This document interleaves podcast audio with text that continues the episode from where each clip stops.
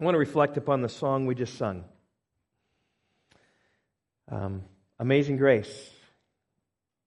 How sweet the sound that saved a wretch like me. Finish it with me. I once was lost, and now I'm found, was blind, but now I see. Right? We know these words, and we know them well. They, they really speak about the, the working of God in the, the life of a, of a Christian. It is amazing grace that God would save a wretch like me, a sinful wretch like me who didn't want anything to do with God, and yet God opened my eyes to turn us from our, our, sinful state, not because of what we've done, but because of his kindness and mercy and, and grace toward us in Christ.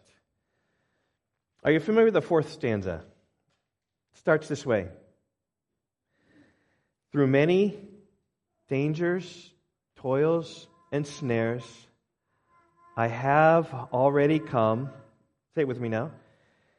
His grace has brought me safe thus far, and grace will lead me home. See, the stanza says that God's grace doesn't merely save us once and then just say, Oh, you're saved. We'll see you in heaven. we'll see you. See you soon. No, it, says that God's grace that starts our salvation is the same grace that continues our salvation and keeps us, even through dangers and toils and snares. See, the, the, the grace of God permeates the life of a believer to guide him or her throughout his or her life, right? And, and even I would say this, especially through the trials of life. Remember when Paul had that thorn in his flesh and he prayed several times, God, just remove this thorn from me. And God says, No. And what did he say? He said, My grace is sufficient for you. And through the hard times, through the dangerous toils and snares, it's when those hardships come that we really need to rest and rely upon the, the grace of God. And I do think that this is illustrated in our text this morning, Acts 27. You want to open your Bibles, you can do that well. Um, do that right now would, would be good. And um, in fact, um, what I say this morning won't, won't make much sense unless you're really following along in your scriptures. It's a, it's a whole chapter, it's, it's many verses, it's 44 verses. We're going to have to zip through many of them. But this chapter is really basically a, a captain's log of Paul's journey, right, across the Mediterranean Sea to uh, Caesarea, from Caesarea on his way to Rome. And it's filled with with references to sailing, uh, sailing terminology and nautical references. It really is a thrilling, exciting story about the ship upon dangerous waters that, that ends up in a shipwreck, and, and yet all the lives on the, on the ship are saved. It's, it's really quite a story. And, and as I was reading through uh, the book of Acts and coming to the book of Acts, just thinking about why is Acts 27 in the book of Acts? Why is Acts 27 even in the Bible? Why did Luke, the author of Acts, decide that that all these details uh, about where they sailed and the, the shelter which they were finding on, and, and, and even their, their, their, their time adrift the sea and throwing the cargo overboard and, and, and dropping anchor. And, and, like, why are all those details given to us? Is it just a nice story? Did Luke just love the story and just wanted to tell it again? Well, I, I believe that Luke had a purpose in mind. And I think Luke's purpose is just to further confirm to us the providence of God that he would fulfill that which he has promised. The providence of God is God working out his grace towards us. And I think that's his, his purpose. In fact, the, the book of Acts is an entire book just about God's providence to build his church. He's going to come true on his promise. You remember Matthew chapter 16 when Jesus said to Peter, He says, I will build the, my church, is what he says. I'm going to build my church. And we see Acts is merely a fleshing out of how he's going to build his church. And Jesus builds his church through his Spirit, empowering his people to be bold with others who witness to who Jesus Christ is. And in fact, that's the theme of the book of Acts. We've seen it over and over again, right? We are called to be my witnesses. And that's how God builds his church. That's how Jesus is, in his providential way, building his church that he promised to build. In fact, you remember when he was leaving his disciples, he said, You will receive power when the Holy Spirit's come upon you, and you'll be my witnesses in Jerusalem and in Judea and Samaria and even to the end of the earth. And that's what we've seen in the book of Acts. We've seen the Holy Spirit come upon the disciples in Acts chapter 2 on the day of Pentecost. And they were witnesses in Jerusalem for a few years until Stephen was stoned. And at that point, it was unsafe to be in Jerusalem. And so they scattered abroad and, and they went north to Samaria and they went south to Judea. The, the region is really close to Jerusalem. And, and, and, then from there, like the, the book of Acts just expands in concentric circles. So it, it reaches Caesarea when uh, Peter brought the, the gospel to Cornelius and his household. And, and then Paul, beginning in Acts chapter 13, begins the gospel expansion with his missionary journeys and just goes out and out and out as Paul brought the gospel to the ends of the earth. And now here we are at the end of the book of Acts, and Paul is heading to Rome. Uh, that, that was not only plan, God's, Paul's plan, but it was God's promise as well that he would get there. And so before we actually dive into Acts 27, I want to go back to Acts chapter 19, verse 21. Paul was in Ephesus and uh, thinking about going back to Jerusalem um, for the, the feast. And he said that before he got there, he said, after these events, Acts 19, verse 21, I put it right there on the screen. Paul resolved in the Spirit to pass through Macedonia and Achaia and to go to Jerusalem, saying, After they, I've been there, I must also go to Rome.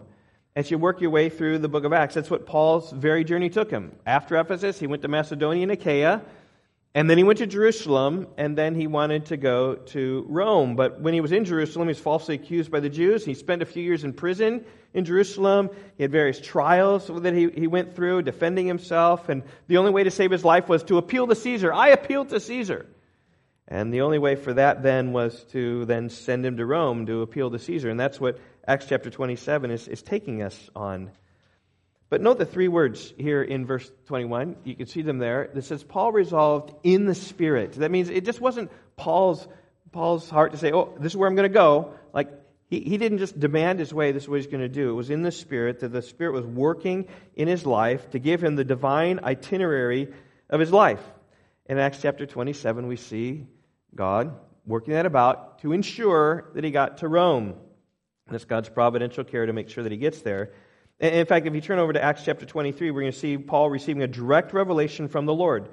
Acts 23 11. The following night, there put on the screen again, the following night, the Lord stood by me, by him, and said, Take courage, for you have testified to the facts about me in Jerusalem. You must also testify in Rome. And there it is. Paul was determined to go to Rome, Acts 19:21, but it's God's confirmation that he would indeed arrive at Rome, in Rome. And we see even through the dangers and the toils and the snares that he faces on this difficult journey on this boat, God providentially will bring him to Rome. And I think that's the overarching story, the overarching message that we have. My title's and my message is entitled this morning, God's Providence in Difficult Times, because that's what we see Paul in. He's in difficult times. He's in perilous situation. But even through that time, we had God's promise that he indeed was going to make it to Rome. God's working just as he had promised. Now, because the text is so long, I'm not going to read the whole thing for you to put it in mind. And, and further, because the text is sort of a story that, that like develops, we're just going to let the, the tension develop as we work through it. So here's my first point this morning. I'm calling it simply sailing. Uh, beginning in chapter 27 and verse 1, right, we see Paul embarking on a ship. 27, verse 1. He says, And when it was decided that we should sail for Italy, they delivered Paul and some other prisoners to a centurion of the Augustan cohort named Julius, and embarking in a ship of the um, Adramyttium, I, I, don't know how to say that, I've tried, Adramidium, the Adramidium, uh, which was about to sail the ports along the coast of Asia, we put to sea accompanied by Aristarchus, a Macedonian from Thessalonica. And apparently, Festus, the, the governor, right, had to think about, okay, Paul has got to get to Rome. What's the best way? By land, you know, would given Paul many opportunities to escape or other prisoners to escape. And on a boat was pretty good. They're, they're isolated, they're safe, they're going to get to Rome. And so Festus sent them off to, by a boat to transport them. And he handed them over to this centurion named Julius. Now, he's described as being of the Augustan um, cohort, which probably means that he was centered in Rome. So here was this Roman centurion there in Caesarea, planning to go back to Rome anyway. And so Festus simply said to Julius, Here, you take this man and deliver him to Caesar. Um, that's about all that we know about um, Julius, other than he had, Paul was a, a prisoner, plus there were some other prisoners as verse 1. So you kind of picture that. We don't have the names of any of these prisoners, um, but we do know the name of some of Paul's traveling companions. In verse 2, we're told this man Aristarchus. All we know about him is he's a Macedonian from Thessalonica, certainly a believer in Christ, probably converted through Paul's preaching, maybe just through his ministry. Maybe he's converted after Paul left Thessalonica. We're, we're not exactly sure, but, but those were, were two. And, and Paul had another traveling companion. Do you know who Paul's other traveling companion was? Do you see it there in the text? It was Paul, Aristarchus, and Luke. And you can see Luke there when he says, We put to sea, there in verse 2. This is Luke, the author of the book of Acts. He was sailing off with Paul as well on this sailing adventure. Now, there may have been others, we don't exactly know, but we know at least of those three, those, those three Christians would have uh, been able to have sweet fellowship there on the, on the ship. And I'm sure Luke and Aristarchus were taking care of him uh, along the way. Uh, the ship is identified as a ship of uh, Adramyttium. Um, that's really probably a commercial freight liner that came from Adramidium, which is a harbor, a harbor city along the northwest coast of uh, the city of Asia Minor. And this ship, I think, was planning to set sail back along the, the coast of Asia on the way back, picking up trade cargo along the way, is kind of what, what was happening here. And verse 3 tells us the path that they took on the journey. The next day we put in at Sidon. Well, this really calls us to have a map just want to give you some vividness of what's happening here. We have Paul in Caesarea, and he's heading north to Sidon, um, which gives, just to give you some bearings right here, Paul is headed actually, he's going to Rome, uh, but first this, this ship goes up north to Sidon. Um, it's, a, it's a long journey, but it begins the first leg up to Sidon, and if winds were favorable, this first journey could have been made in a day. And apparently it did, they were there pretty quickly, and uh, at Sidon, they they um, put to port, and they were apparently were transferring some cargo. And uh, we see, we get a sense of how Paul was treated by Julius the centurion. Was treated very kindly uh, by him. Look at verse three. And Julius treated Paul kindly and gave him leave to go to his friends and be cared for. This is this is the kindness of God upon Paul. He didn't have to remain in the ship in his chains. Um, rather, he was given leave from the ship to go with his friends on the land, which probably meant that when he was on the ship, he was trustworthy enough to go to see his friends. He probably on the ship was probably not in his chains. Maybe some prisoners were, but, but Julius sent kindly, um, dealt kindly with him. And, and I'm sure this came about from Paul's reputation, his character. Julius knew that he was a man who trusted and that, that Paul was, was given leave Maybe some promise was, was made on the ship. I'm not sure. But I'm sure that Paul was there inside and he was spending time with the believers, spending time with the church, probably preaching, probably speaking, probably teaching, probably involved in, in worship. But anyway, verse 4, we see the, the, pick, the, the trip journey, the, the journey picks up again. And, uh, and there's where we see the journey beginning its difficulty. If you look in verse 4, he says this And putting out to sea from there, we sailed under the lee of Cyprus because the winds were against us.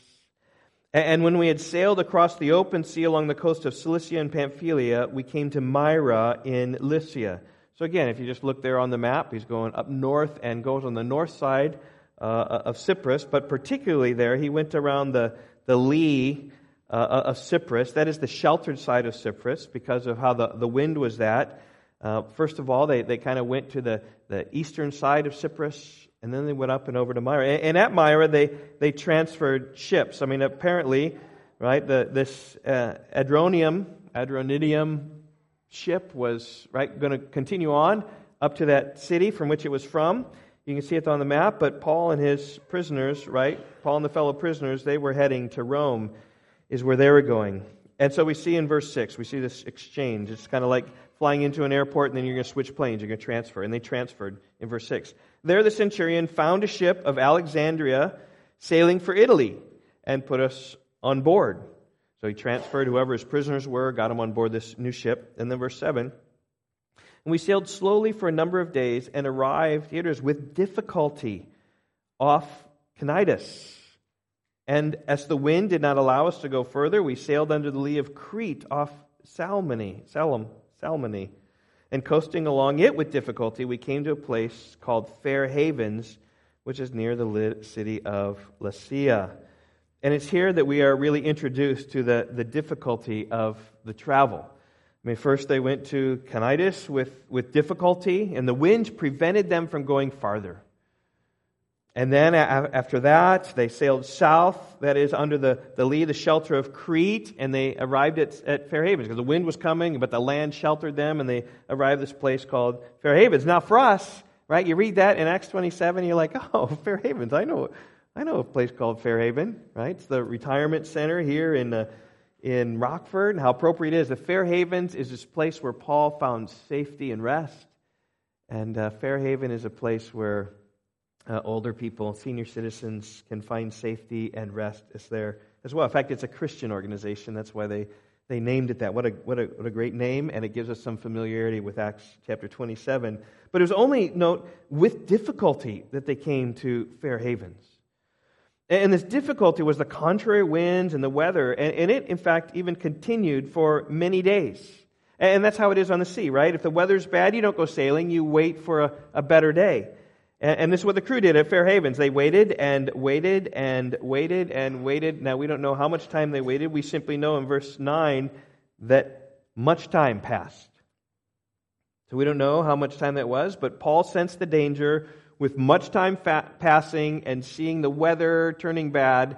You know, it's a little bit like when the weather turns bad in, you know, November, you're like, oh, do we really want to make that trip? Do we really want to go? Do we really want to do this when the weather's turning bad? But, verse 9, since much time had passed and the voyage was now dangerous, and there again you see this God's providence in times of difficulty, in, in danger. He said it was dangerous because even the fast was already over. Paul advised them, saying, Sirs, I perceive that the voyage will be with injury and much loss, and not only of the cargo of the ship, but also our lives. Now, the fast mentioned here in verse 9 is the fast of Yom Kippur, which comes at the end of September. And so, just um, you think about time frame here. One commentator said, in ancient times, sailing the high seas after September 15th was not advisable. By then, cloudy weather set in, and the cloud cover made it impossible for seafarers to observe the stars by which they navigated. So Paul says is, let's stay here, lest we lose the ship and our lives. But then we read in verse 11 that the centurion paid more attention to the pilot and to the owner of the ship than to what Paul said. That's almost humorous, right? But practically, you're going to listen to the owner of the ship who's got the ship at stake, and you're going to listen to the pilot of the ship because he has far more um, sailing um, experience than Paul has. That's for sure. They have the know how, they have more at stake. And so at verse 12, we read this, right? Some, apparently, there was some sort of, sort of vote, right? Some sort of consensus. because the harbor was not suitable to spend the winter in, the majority decided to put out to sea from there on the chance that somehow they could reach Phoenix, a harbor of Crete, facing both southwest and northwest, and spend the winter there. Now, if you look on your map, just look how far they're going to go from, from Fair Havens, which, by the way, it just wasn't a good port there. But in Phoenix, there was this big port that was um, covered by the wind, and they could get there. But they're just trying to go up the island of Crete, maybe just slowly, and that's how far they're going to find a, a suitable harbor there where where seafaring ships of all types, right, would have stayed in port from mid November to mid March. But they never made it to Phoenix because of the storm that came upon them. This is my second point. It is the storm. Uh, here we go. Uh, I'm sorry. Here we go. The storm. Verse 13. Now, when the south wind blew gently, supposing they had obtained their purpose, they weighed anchor and sailed along Crete close to the shore. But soon a tempestuous wind called a, a northeaster struck down from the land, and when the ship was caught and could not face the wind, we gave way to it and were driven along. Listen, as careful as they were, right, when the winds were calm, they, they took off, and then this tempestuous wind that was named a northeaster, right, the name of this storm was coming, it took them out of the land and out into the sea. And verse 16 then continues. And running under the lee of a small island called Cauda, we managed with difficulty to secure the ship's boat. And after hoisting up the lifeboat, is really what's being said there, they, they used supports to undergird the ship, and then fearing that they would run aground on the Syrtis, they lowered the gear, and thus they were driven along. And, and again, right here, here we see happening. They're, they're trying just to go to along the way to Phoenix, and they only make it to the, the lee of Cauda, right? Being being sheltered from the wind at that point, and things were getting so hard that what they did is they, they lifted up the, the lifeboat and secured it onto the boat so they have nothing dragging behind them at all. And then they, they wrapped the boat with ropes. It's called frapping, right? Just kind of wrapping it around to make it stronger, to endure the, the pounding from the waves even a little bit better. And they even uh, lowered, perhaps lowered the mast, or maybe even they lowered an anchor trying to find a place. Uh, we're not exactly sure whether it's a mast or an anchor. We don't know. But they, here they were, they're adrift at the sea. The mercy of the storm. And, and in verse 18, we read how bad the storm was. This would make a great movie, though, by the way, right? How, how bad the, the storm was. In verse 18, since we were violently storm tossed, they began the next day to jettison the cargo. I mean, you only jettison the cargo when you're fearing for your lives. These people were fearing for their lives. And on the third day, they threw the ship's tackle overboard with their own hands. And when neither sun nor stars appeared for many days, and no small tempest lay on us, all our hope of being saved was at last abandoned. And just catch the drama of that. They're throwing everything overboard. They, they like the, the, the clouds have come upon them, so it's like GPS is all knocked out. You don't have any way in which to know where you're going. All hope of being saved is, is all gone. Now, I've never been in a storm at sea, but I've read that it's one of the most terrifying experiences that anybody could ever face. Um, even today, right, when such a storm hits out at sea, we think with all of our technology, like, oh, we, we, we'd be okay today. I mean, they had like small boats back then, but we'd be okay today. And with a satellite phone, you might be able to call some emergency responders, but in bad storms, like, like, like plane helicopters, they, they can't get there to rescue you um, it's just it's just not going to help you. Plus, if you're way out in the middle of the sea, you just got to ride it out. And that's what they were doing, but for them it was so bad. Verse 20, all hope of being saved was at last abandoned. Now, in some ways, these people here are the best place for anyone to be. When you've abandoned all hope. See, when people have lost all hope in this world, where they turn? They turn to God. Even you look at the secular news station, secular people, right? When something goes bad, oh, my prayers are with you, right? We're praying for your hopes and prayers. Like these people, they don't ever pray, but they, they say that, right? There's something there. And those people who are in those situations, right? In difficult situations, how many times do people just in desperation cry out to God? Right? You, you know what I'm talking about, right? You, you want to you wanna, you wanna teach someone about God, just take them to the front lines of the war. And getting shot at, people will start praying a lot or take them to the, the cusp of, a, of an illness or diagnosis. People begin to cry out to God. And in some regards, these sailors and these people on the ship are, are the best place in the world. In fact, I started this morning by, by just reviewing the words to Amazing Grace, John Newton. You know, John Newton, the story of, of being converted was really started in the midst of a storm when he got as low as could be. He was the, the former slave trader. He had the privilege of a godly mother, though, who taught him the scriptures, but she died when he was young. But, and John Newton grew up living far from God. He, he'd grown up to love the sea and all that the sea brings. And at one point, right, he'd been on the sea for over a year and indulging in all the sin that all the sailors indulge in and enjoying it. They encountered a violent storm, and it was mid March, 1748. Newton awoke to a violent storm so much that his room where he was was filling with water. And so the captain of the ship assigned him to the pumps. And so he was down there like pumping, right, trying to get water out of the ship. And he said, If this will not do, he said, Lord, have mercy upon us.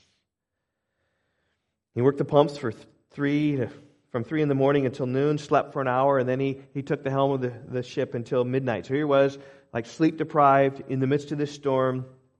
And uh, while he was at the wheel, and not exercising so much down, down below, he uh, really had a chance to think about his life and his spiritual condition. About 6 o'clock then the next evening, it seemed as though there might be hope, he said, quote unquote, this is a quote from his memoirs. He says, I thought I saw the hand of God displayed in our favor, and I began to pray.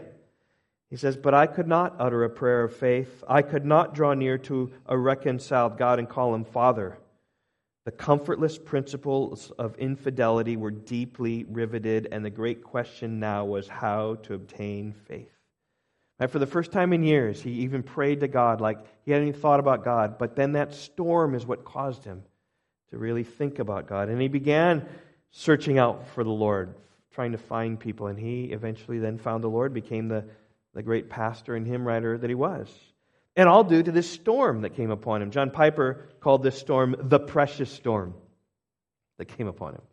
The precious storm that brought John Newton low enough to seek the Lord eventually.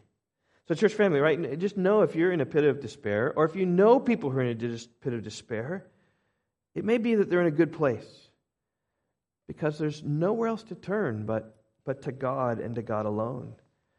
See, the promise of Scripture is that everyone who calls in the name of the Lord will be saved. That, that is, right, saved from sin, saved from the eternal damnation that sin brings.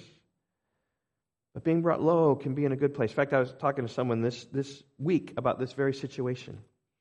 Right? The circumstances of his life had turned really bad. His sin was ever before him, and he was even fearful for what his future held because of his sin. And, uh, and I said to him, I said, You know what? You're actually in a very good spot. what are you talking about? I'm in, a, I'm in a terrible spot. But when you look at things from God's perspective, difficult times are the good spot because that's the time when we turn and seek for God. I said, You're, you're, in, you're in a good spot. I said to him, I said, You are low. And, I remember him, I had my hand, I said, I said, You're low.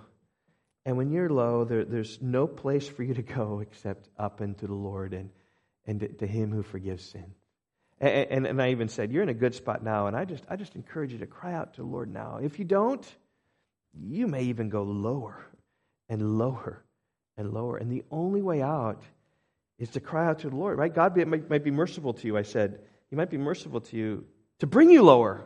Like, like maybe this isn't enough to break you. Maybe this is what you need to break you. Maybe this is what you need to. Maybe you need to keep going. So just know that you're going to be broken deep until you call out to the Lord. So I directed him to, to read Psalm 32 and Psalm 51. He didn't know, so I wrote those down on a piece of paper and I, I gave them to him. And, and both Psalm 31 and Psalm 32 and Psalm 51 are just cries of repentance. They're reflecting upon just how blessed it is to, to be forgiven of the Lord. I bless the man to whom the Lord does not impute iniquity. There's great repentant psalms that I, I pointed him to. And um, I can only pray he repents. Really pray he repents. And I say that if this is you this morning, if you're in the depths of despair, seek the Lord when he may be found. Cry out to him, call out to him, just like, like these, right? They, they were in a situation that all hope of being saved was at last abandoned. They're in the perfect spot that God had them. Well, in the situation of desperation, then Paul finally spoke up.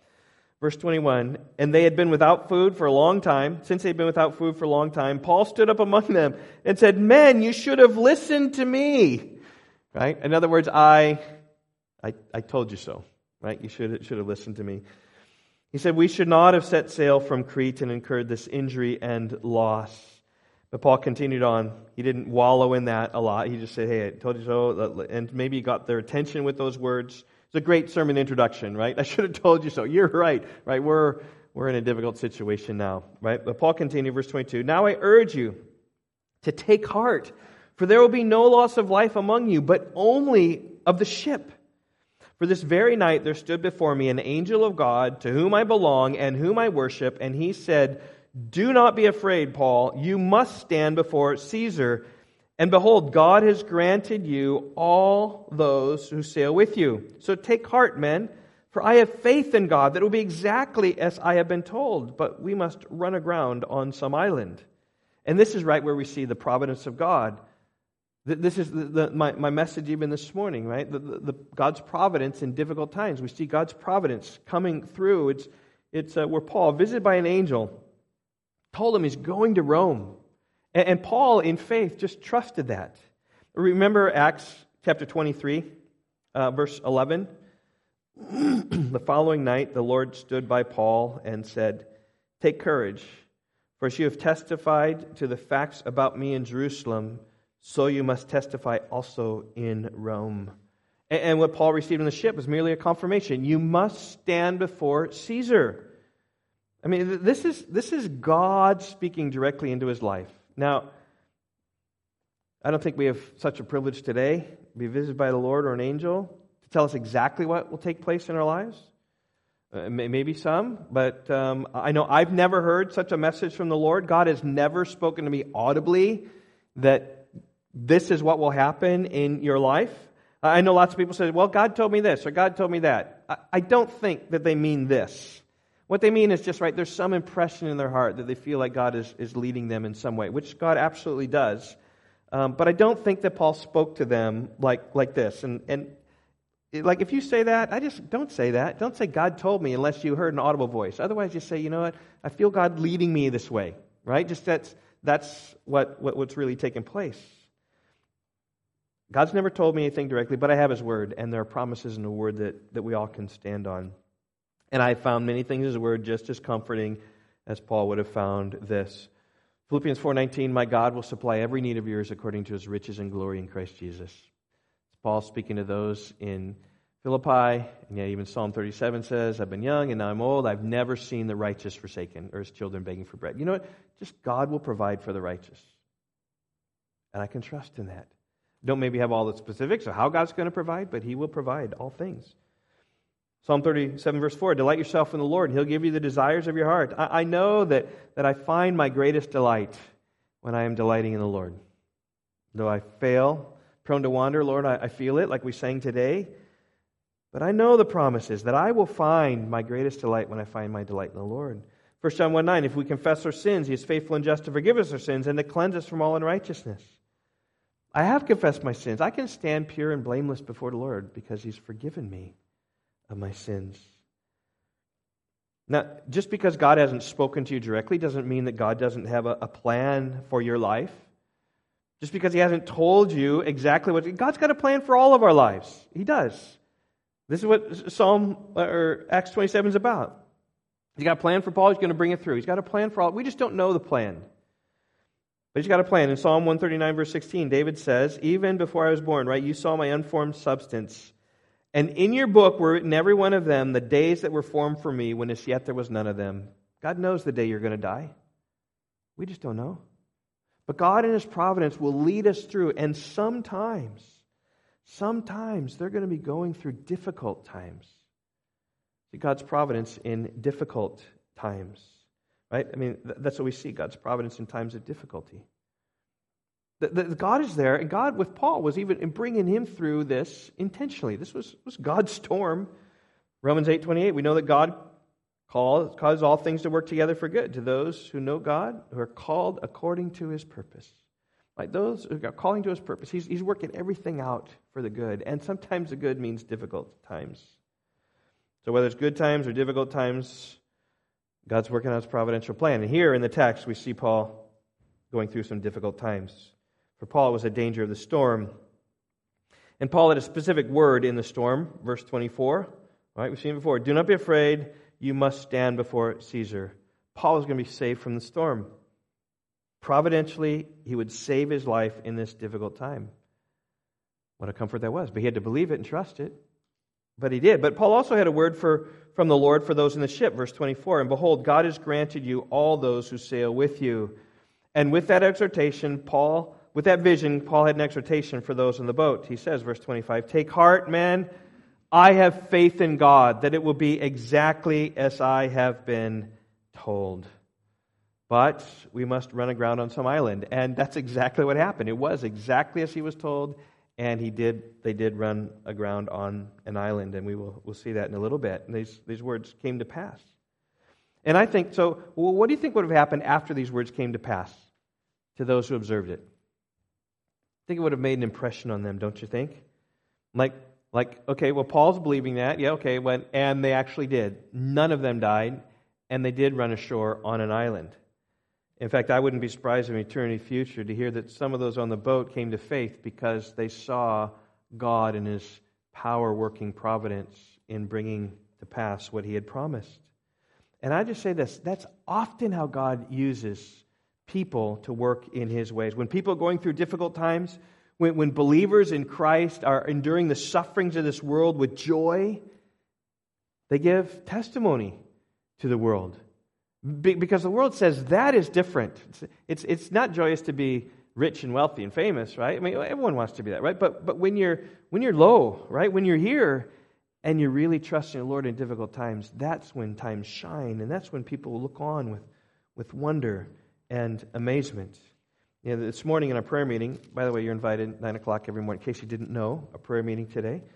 Uh, we looked at Hebrews 12, 1. Since we are surrounded by so great a cloud of witnesses, let us lay aside every weight and the sin which clings so closely and run, us, run with endurance the race that's set before us. And the idea here is, is, is, is Hebrews 11 and all of the, the witnesses, even beyond that, all the people that we have seen who have run with endurance the race well, right? We can look to them and be encouraged by them. But also, those who run the race, race well are also an evangelistic opportunity for people uh, who don't know Christ to see and look and awe with wonder and amazement. And I think that's happening here with Paul when it, when it came to be, when he wasn't fearful. I remember the story of uh, Charles Wesley when he was sitting across the sea and there was storm and there were the Moravians and they were calm as could be, trusting in, in God's plan for their lives. And he, as a preacher going to preach, found himself that he was lost because he didn't have this comfort and trust. And that's exactly, I think, what they would have experienced as well. Anyway, story continues, verse 27. When the 14th night had come, as they're being driven across the Adriatic Sea. Um, by the way, right here's here's what's happening. Right, they're just kind of being driven across this sea of where they were, and, and who knows who knows where they were going. Um, when they're driven across the sea, the sailors suspected that they were nearing land. So, verse 28, they took a sounding and found 20 fathoms. A little farther on, they took a sounding again and 15 fathoms. And, and fearing they might run into the rocks, they let down four anchors from the stern and prayed for day to come. And these skilled sailors, right, were worried about crashing into the shore. They, they could sense the land coming, right, maybe with the echoes off the land, and they were taking some, some soundings somehow to see how deep it was. And if you, if you look at these uh, fathoms, 20 fathoms, 50 fathoms, each fathom is, a, is a 40 feet long, 30 feet long, and, and one measurement 120 feet, and all of a sudden it's 90 feet. They're like, oh no, let's just drop anchor. And then I love this, how they prayed for day to come. Now, this is what the sea does to you especially in time of a storm. Those in the boat weren't religious. You remember Jake's been preaching through um, Jonah in his in his times, and when he was in Jonah chapter one, right, he talked about these these mariners, these sailors, right, were praying to God, offering a sacrifice to God. They were ungodly people, and here we see the sailors, right, the, the same thing, right. The only those on the boat who were religious were Luke, Paul, Aristarchus, right. Maybe there's a few other believers, but predominantly they were not. And it says here that they prayed for the day to come. Sir Paul was praying, Aristarchus was praying, but here we are, non believing sailors praying for that day to come. And, and, those on the boat didn't know at the time, but they were approaching this little island there called Malta. So in this, uh, in this uh, storm, the storm had taken them right, right across the sea, right to Malta. And hope was dawning that Paul's words indeed would come true, that they would indeed find safety on the land, yet the sailors try to pull a fast one. Look at verse 30. This is crazy. And as the sailors were seeking to escape from the ship, they had lowered the ship's boat, that is the lifeboat, into the sea under the pretense of laying out the anchors from the bow. Oh, we're going to lay down the anchors. And they're laying down the lifeboat so they can jump in the boat and sail away. But Paul said to the centurion and to the soldiers, right there with him, he says, Unless these men stay in the ship, you cannot be saved. And then the soldiers cut away the ropes from the ship's boat and they let it go. That's, that's a, very humorous sort of way, but in, in God's providence, we see Paul, uh, he, even though in Paul's God's providence, he assured Paul that he was going to make it to shore, we see Paul s- stepping in. Right? I mean, that's how providence works. It's not, if, if God promised Paul he's going to make it to Rome, right? It's not that he says, okay, I'm going to make it to Rome. I'm not, not going to do anything. I'm just going to sit back on my bed. I'm just going to, like, whatever. I'll just wait. I'll just get there. No, Paul's acting. He knows if those sailors get off the boat, they don't know how to sail the ship, but these sailors do. So he goes to Centurion and, he says, hey, those guys, if they leave, you're going to die. And so the Centurions, right, they, they cut that off. And, and so he didn't let those sailors go. In fact, this, this is how it, how it happens. Is that God providentially was going to bring Paul to Rome through the skill of the sailors to run the ship ashore. Similarly, like before the foundation of the world, God's chosen his elect. I mean, it's clear in the Bible. But, but that's not to say, oh, we just, we just sit back because God's going to save him, he's going to save him. God saves him through us, through us, and through our means of, of preaching the gospel and being witness. That's why it's important for us in Acts to be witnesses to people, because it's in our process that God will bring to pass what He has promised, His good providence. Well, verse 33, we see Paul taking leadership. He's kind of just taken over, right? At first it was the, the pilot of the ship and the owner who was taken over, and now Paul is taken over. Verse 33 As day was about to dawn, Paul urged them to take some food, saying, Today's the 14th day. You've continued in suspense and without food, having taken nothing. Therefore, I urge you to take some food, for it will give you strength, for not a hair is to perish from the head of any of you. And when he had said these things, he took bread, giving thanks in the presence of all, he broke it and began to eat. Then they all were encouraged and ate some food themselves, and we were in all 276 persons in the ship. And when they had eaten enough, they lighted the ship, throwing out the wheat into the sea. You know, basically, Paul is saying this okay, you got to swim ahead of you, right? You, you've, you're going to have to exert some energy here, and so, right, take some food um, eat of it. And, um, you know, this, this whole fact about how he he took bread, he gave thanks. That's much like what Jesus did at the Lord's Supper, but this is probably not the Lord's Supper. I think, um, right, these weren't Christian setting.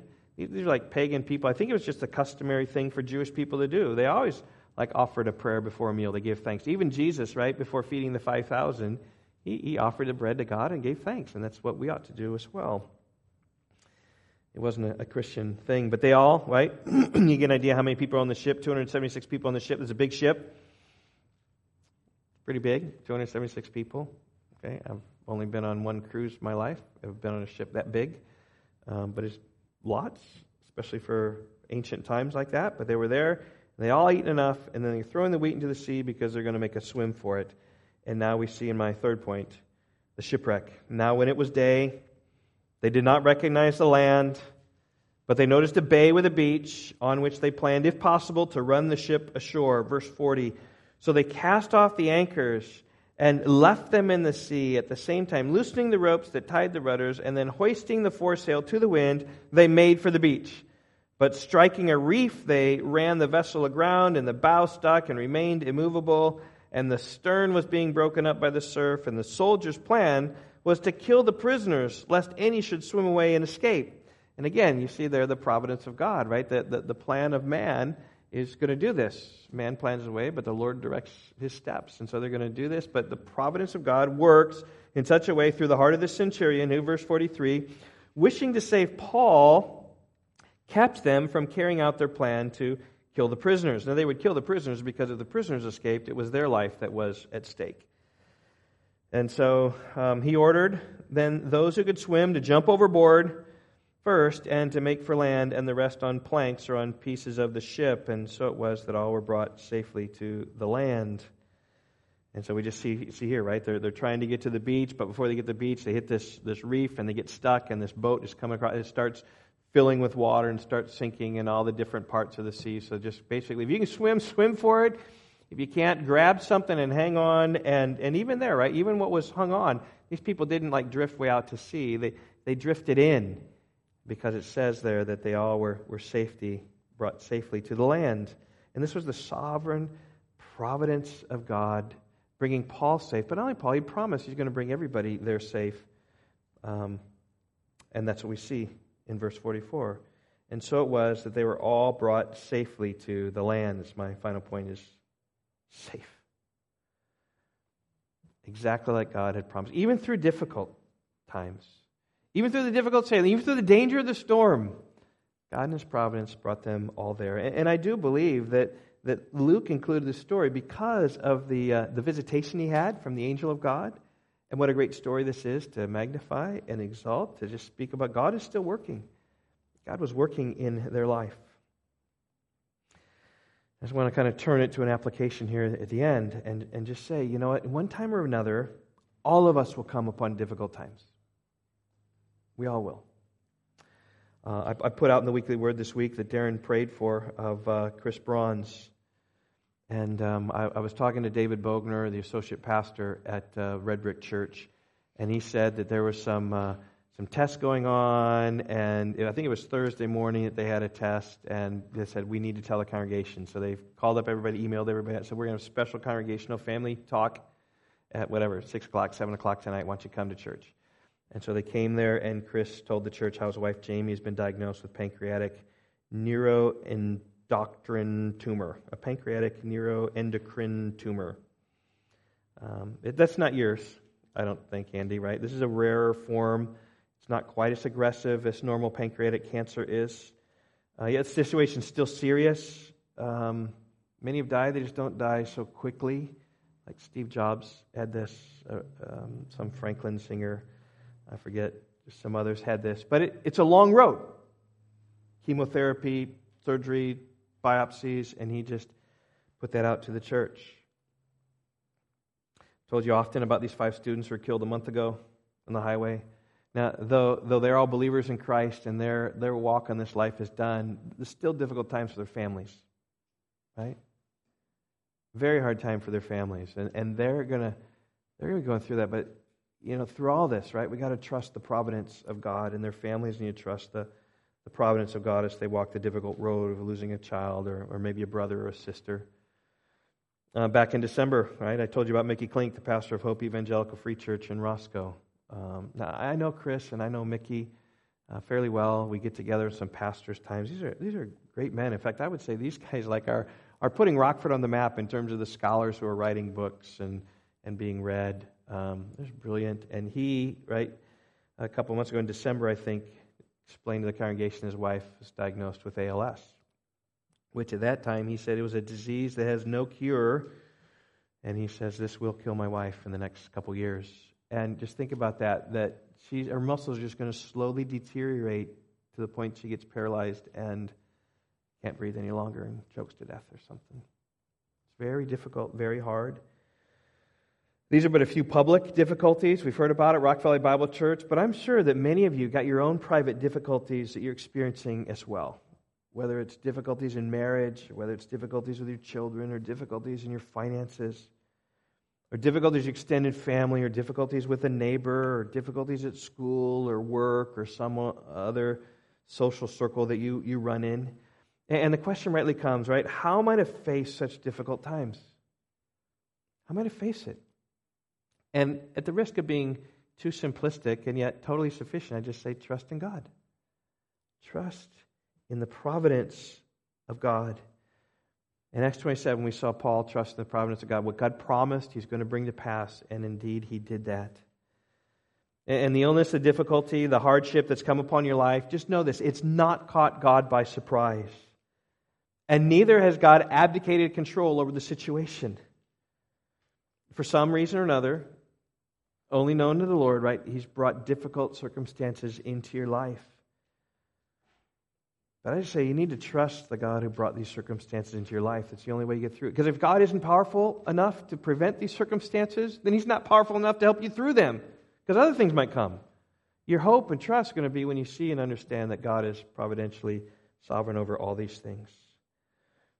You know, and I, I just shared this is the text that uh, Chris sent to me after their family church chat on Thursday. I received this Thursday night, and he says this. He says, Tough news from our end God is on the throne. That's my message, right? Tough news from our end, and God is on the throne. That's exactly what difficult times is. God, God's providence, right? God's on the throne, even in our difficult times. So let's, let's pray together as we even think of transitioning to the Lord's Supper. Oh, Father, I would pray that we might once again wrestle with these realities that the Bible doesn't back away from. God, it puts forth danger and hardship and trial and difficulty and persecution and death right before us. God, and, and your word calls us to trust in you through these things. To trust that we serve a, a loving and good God even when things don't look so good. But behind the frowning providence, God, there comes a smiling face. And so, in the midst, of oh God, of these things, I pray even for these families, pray for the Bronze family, that they might just stand true and encourage the, the people of Red Brick Church. God, that you're on the throne. And even I heard just the testimony of the, the families of these kids who passed away on the, the, the car accident, being hit by a semi going the other way. They, God is on the throne, God is sovereign. It wasn't an accident that they lived until now. God's day, their days were numbered, and their days were up. I pray also for Mickey Klink, just even in the, the message that he preached when he put that before his congregation, a similar thing that God is on the throne, He's in control, they're trusting in His providence for all things. And I pray for us going through our trials or difficulties, whatever we have. May we trust in your providence that it, it has not caught you by accident, that you, um, you can bring or take away circumstances um, as you will. And we simply pray, as, as Jesus did, not my will, but your will be done. And so, Lord, would, would pray that you would help us and strengthen us in these things. We pray in Christ's name. Amen.